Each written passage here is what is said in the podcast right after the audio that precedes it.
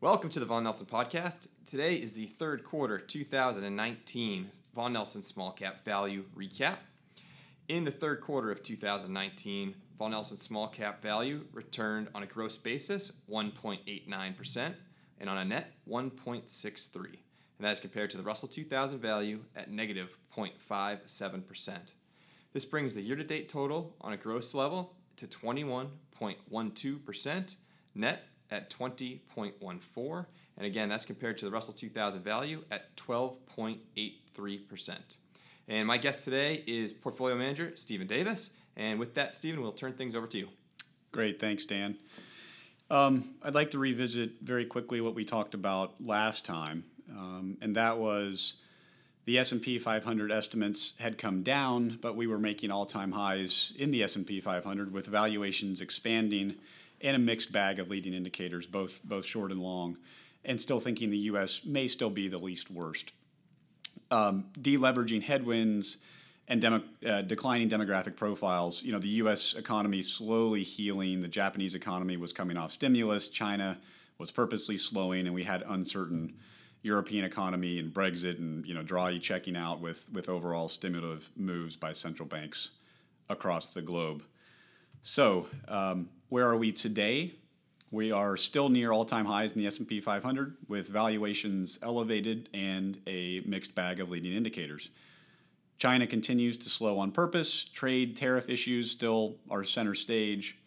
We've seen a few cracks in the U.S. funding system and, and Twitter starting to heat up with political bait, which we'll have to endure for the next year or so the tone from the Fed and global central banks is still one of uh, essentially doing anything they can to maintain this economic expansion. We are not extrapolating moves in economic data or volatile price action either way. It's at the end of the day stable, below ten, below trend growth. Uh, we're watching price moves of companies after they report earnings. They're not really sending any signals at all we're still at a crossroads where we either decelerate or accelerate, and, and we don't have any, any we don't have the conviction to make that call either way yet. But it definitely won't be status quo over the next uh, three, six, nine months. Um, you know, the million dollar question is is still, you know, is the U.S. last to fall with the rest of the world, or is there massive global catch up trade to the U.S. and the central banks kind of pushing everything everything higher as as uh, rising tide will, will lift all boats. Um, in terms of uh, you know the the performance and just overall market, I'm going to sound really like a broken record from last quarter. But in the U.S., we're growing but slowing. Classic late cycle setup where most of the areas of the economy have fully recovered. S&P 500 earnings estimates continuing to come down with the multiple near uh, the current business cycle high, which is still signaling to us no imminent recession. Again, later cycle, but there could be more stimulus left, um, either fundamentally or through fiscal and monetary means that can continue to keep risk assets working. Um, in the near term, we think economic activity will continue to slow, which will further pressure margins and ultimately earnings growth. Valuations have risen materially, and markets likely remain volatile until the current slowdown has bottomed, which you know we're kind of pegging loosely at maybe the, the first or second quarter of, of, of 2020. Long term inflation expectations remain muted, even as wage, wage growth accelerates. The 10 year yield fell another 32 basis points in the third quarter. This is after falling 40 basis points in the second quarter. And the performance of fixed income proxies resumed their upward march in the quarter. That would be REITs and utilities. Um, this is possibly no longer signaling that there may be an upper bound on rate sensitive valuations, and investors are just grabbing to any, uh, gravitating to any yield they can get a lot happened in the quarter, um, but you wouldn't know it from looking at equity returns.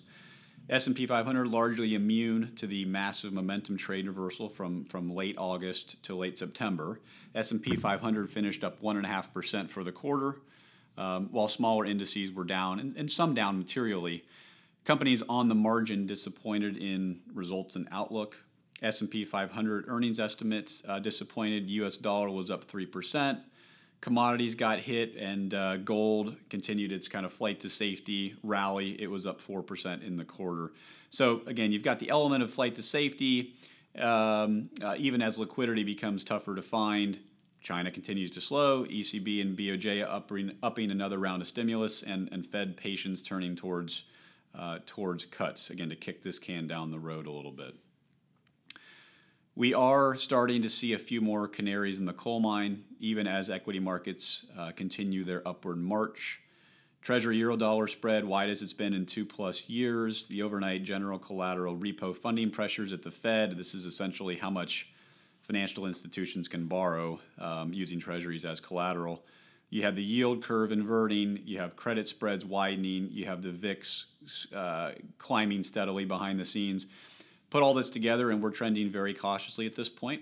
Um, the other side of the coin is, is still full unemployment, excuse me, full employment in the United States, and excess liquidity still floating around to buy any dips. And again, central banks still determined to kick the can down the road. Uh, most asset classes were up in the quarter, the exception being high yield fixed income, uh, which was flat. You had commodities down a little bit.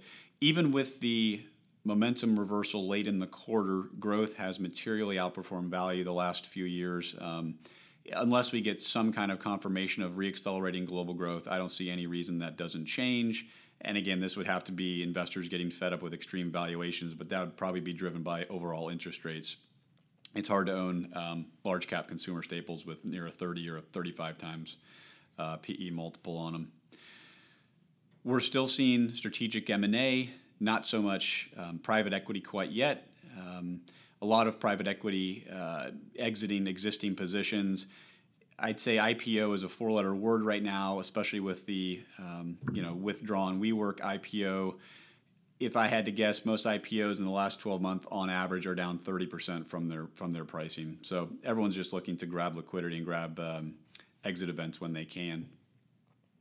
The performance for the quarter, it was a good demonstration of our investment process and how the portfolio is positioned to perform. Markets were generally flattish. Our companies grew earnings faster at similar valuations, so we had kind of both earnings and valuation outperformance. We find idiosyncratic ideas with good risk reward that prevents mean reversion across uh, you know, all parts of a cycle. Really, the continuation of the last few quarters where returns have, have varied massively and we, we've been able to generate alpha. Outperformance was once again driven by driven primarily by stock selection. Consumer discretionary and financials were the largest underperforming sectors. Most of this was due to momentum cover late in the quarter, um, but also because of a few weak holdings. We gave up a little bit on our underweight to REITs and utilities, and uh, every other sector we generated uh, outperformance. Um, the strongest two sectors generating the outperformance was um, technology and energy. Again, it's fundamental stock selection driving uh, fundamental stock selection in both sectors driving returns and a construct of what the macro is giving us.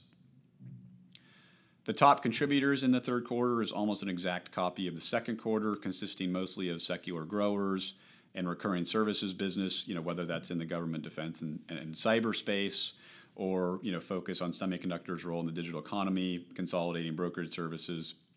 Um, so it's mostly a carbon copy from, from the second quarter. Uh, the underperformers for the third quarter fell into two buckets. Number one, business models under some sort of transition or a lack of upcycle confirmation. And then number two, the economically sensitive names, kind of more closely tied to general energy, um, energy in the industrial sector. We've exited a few of these names and we've taken steps to address the remaining weaker names. We really spent a lot of time in the quarter consolidating positions and concentrating the portfolio into better ideas. I think we sold around 10 or 11 names um, and ended the quarter around 65 names, likely headed lower. We started two positions in consumer cyclicals that we feel are significantly mispriced by the market. We're going to be very patient on bringing up to full position sizes. It could be it could be anywhere from two to three more quarters before they reach an average holding size. So we are finding ideas, but they're very very uh, idiosyncratic. We're about uh, 5% cash today in the portfolio. Cash is king. It gives us a lot of optionality, especially heading into the volatile earnings season. Um, we prefer to be offensive in deploying the capital into good opportunities versus having to sell marginal names in a uh, declining liquidity market. We've got a positive view on firms with sustainable top and bottom lines pricing power, consolidating industry structures, self help opportunities, and, and strong balance sheets. And we're really concentrating the portfolio towards these names. We continue to be more profitable than the index with higher growth rates, less earnings variability, and higher returns at, at similar multiples. Again, as a result of our bottoms up stock, stock selection, uh, the output is that we're currently overweight tech, overweight communication services, underweight REITs, and overweight healthcare.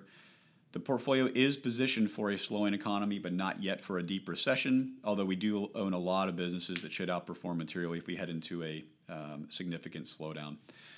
If we reaccelerate, we should be fine as we're material, materially underweight fixed income proxies, you know, the REITs and utilities, which offsets our lack of exposure to high beta cyclicals.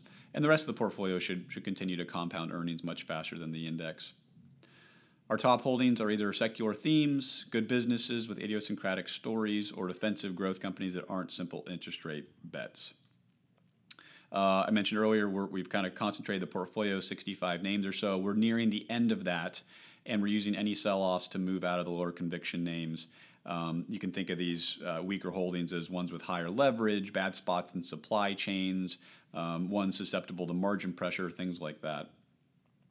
Um, we're still finding bottoms up ideas with companies specific attributes and, and, catalysts at reasonable valuations. We're definitely not sacrificing our, our 50% return criteria on any new holdings. Uh, we've been analyzing returns and free cash flow uh, even more in this environment. We want our companies to grow, obviously, but it, it matters how efficient you are with the capital and how much companies are having to spend to get the growth. Um, the names we're looking at right now, Idealist is, is kind of balanced between beaten down names, names that have sold off significantly in the last um, three or six month, months, special situations, underfollowed names, and, and there's a few reasonably priced um, kind of secular growth stories. So, with that, uh, Dan, I'll turn it back to you. All right, great. Well, thank you so much for the recap and uh, you know very solid third quarter, and, and good luck here in the fourth and uh, the remainder of 2019. Great. The views, information, and or opinions expressed during this podcast are solely those of the individuals involved and do not necessarily represent those of Vaughan Nelson and its employees. Vaughan Nelson does not verify and assumes no responsibility for the accuracy of any of the information contained in the podcast. The primary purpose of the information, opinions, and thoughts presented in this podcast is to educate and inform. This podcast, or any podcast in the series, does not constitute professional investment advice or services, and any reliance on the information provided is done at your own risk. Past performance is not an indication of future performance. By accessing this podcast, you acknowledge that the entire contents of this podcast are the property of Vaughan Nelson and, or used by Vaughan Nelson with permission and are protected under U.S. copyright and trademark laws.